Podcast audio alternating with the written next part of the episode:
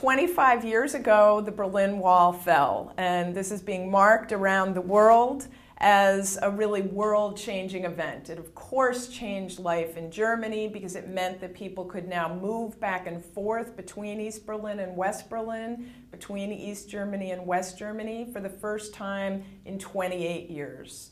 The Berlin Wall was the symbol of the Cold War.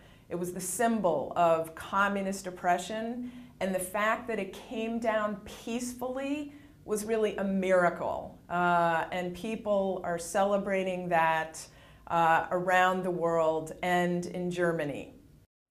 Few people really know what in fact happened on November 9th, 1989, because the wall wasn't supposed to open. It was a mistake.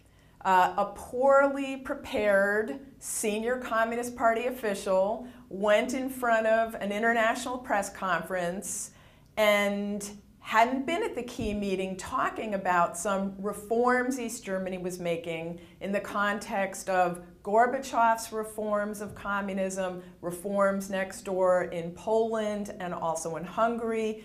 People in East Germany were frustrated with communism and wanted some changes. And one of those was they wanted freedom of travel, which they hadn't had since 1961 with the building of the Berlin Wall. Well, Gunter Schabowski, the spokesman for the party, uh, mumbled a bunch of new uh, announcements about the travel law, but hadn't looked at them closely. And reporters in the audience said, Well, what does this mean for the Berlin Wall? And when do these changes take effect? And he glanced down at his papers and sort of looked at his assistants and said, um, immediately right away. And when they said, Does this mean the Berlin Wall too? He said, um, Yes, yes, all border crossing points. Now, it wasn't supposed to be announced until the next day, and it wasn't just for open borders. People still had to apply for permission to travel outside of the country, as they did in all communist countries. Um, but the leaders were saying, we'll grant you that permission now. Trust us. We, we know you want to travel, and now it's going to be easier. But instead, he said immediately the borders are open.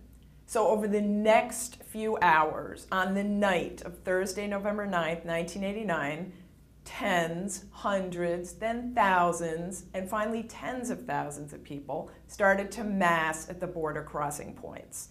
The border guards had new had no new orders. Nothing was supposed to change that night.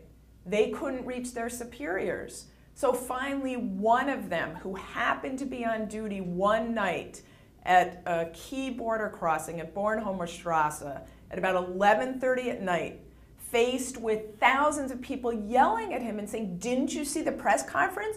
Do you take us for fools? You know, let us go visit. We're coming back." and he said, I can't, I can't take it anymore, and opened the border.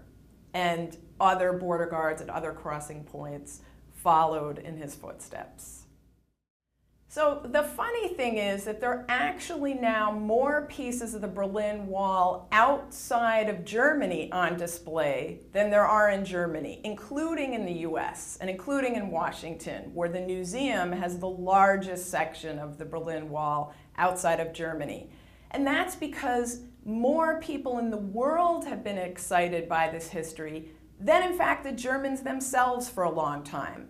Because for the Germans themselves, this was very difficult history. They built the wall, they manned the wall. There was a shoot to kill order. German border guards were killing other Germans trying to cross the border.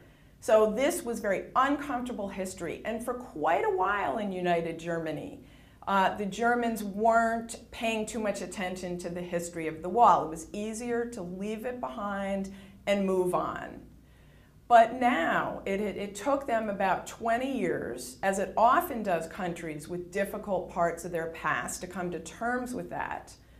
The Germans have faced what they've done. They've put people on trial. They have built memorials to victims who were, to people who were killed trying to escape. And now, finally, they are in a position where they can feel the excitement and the wonder that we Americans and people all over the world feel about the fall of the wall. And so on November 9th this year, I look forward to being in Berlin as they celebrate uh, with 8,000 balloons all lit up along the former border of the wall in the center of Berlin. And on the night of November 9th, those balloons will be released into the air and uh, demolish the division yet again, reminding people of what a wonderful thing it was that the wall fell peacefully 25 years ago. So we've seen uprisings around the world. We've seen the Arab Spring, um, places all over the world where people are frustrated with their regime, where they want more freedom.